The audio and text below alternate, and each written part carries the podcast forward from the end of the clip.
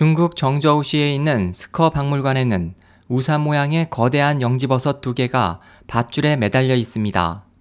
이 버섯의 직경은 각각 1.2m와 1.5m이고 무게는 각각 10kg과 12kg으로 그중 하나에는 새로운 작은 버섯들이 자라고 있습니다.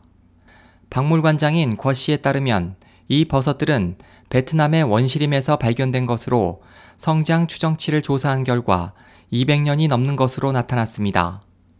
전문가들은 일반적으로 야생 영지가 100년 이상 자라는 경우는 드물기 때문에 이 영지는 매우 희귀한 보물이라고 말했습니다.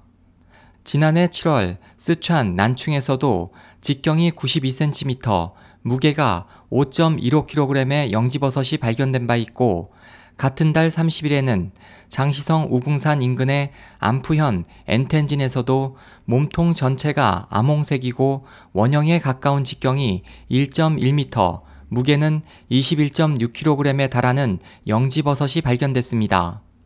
중국 고대의 영지는 장생불로하고 기사회생하는 효과가 있다고 전해져 신선의 식물로 여겨졌습니다.